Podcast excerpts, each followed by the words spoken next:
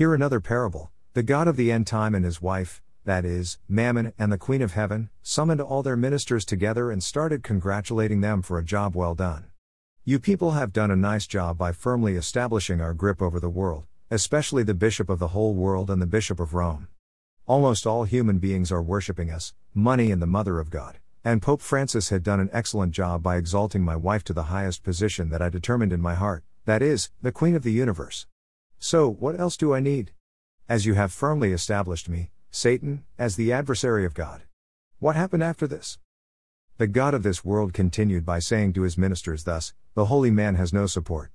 Nobody on earth will obey his orders and advice. The world has nothing to do with such a man. He is on his own. Now hear what the Holy Spirit is saying today. Heaven and earth will pass away, but my words will by no means pass away. But of that day and hour no one knows, not even the angels of heaven, but my Father only.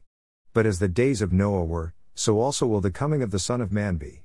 For as in the days before the flood, they were eating and drinking, marrying and giving in marriage, until the day that Noah entered the ark, and did not know until the flood came and took them all away, so also will the coming of the Son of Man be. Matthew 24 35 39. This scripture is fulfilled today.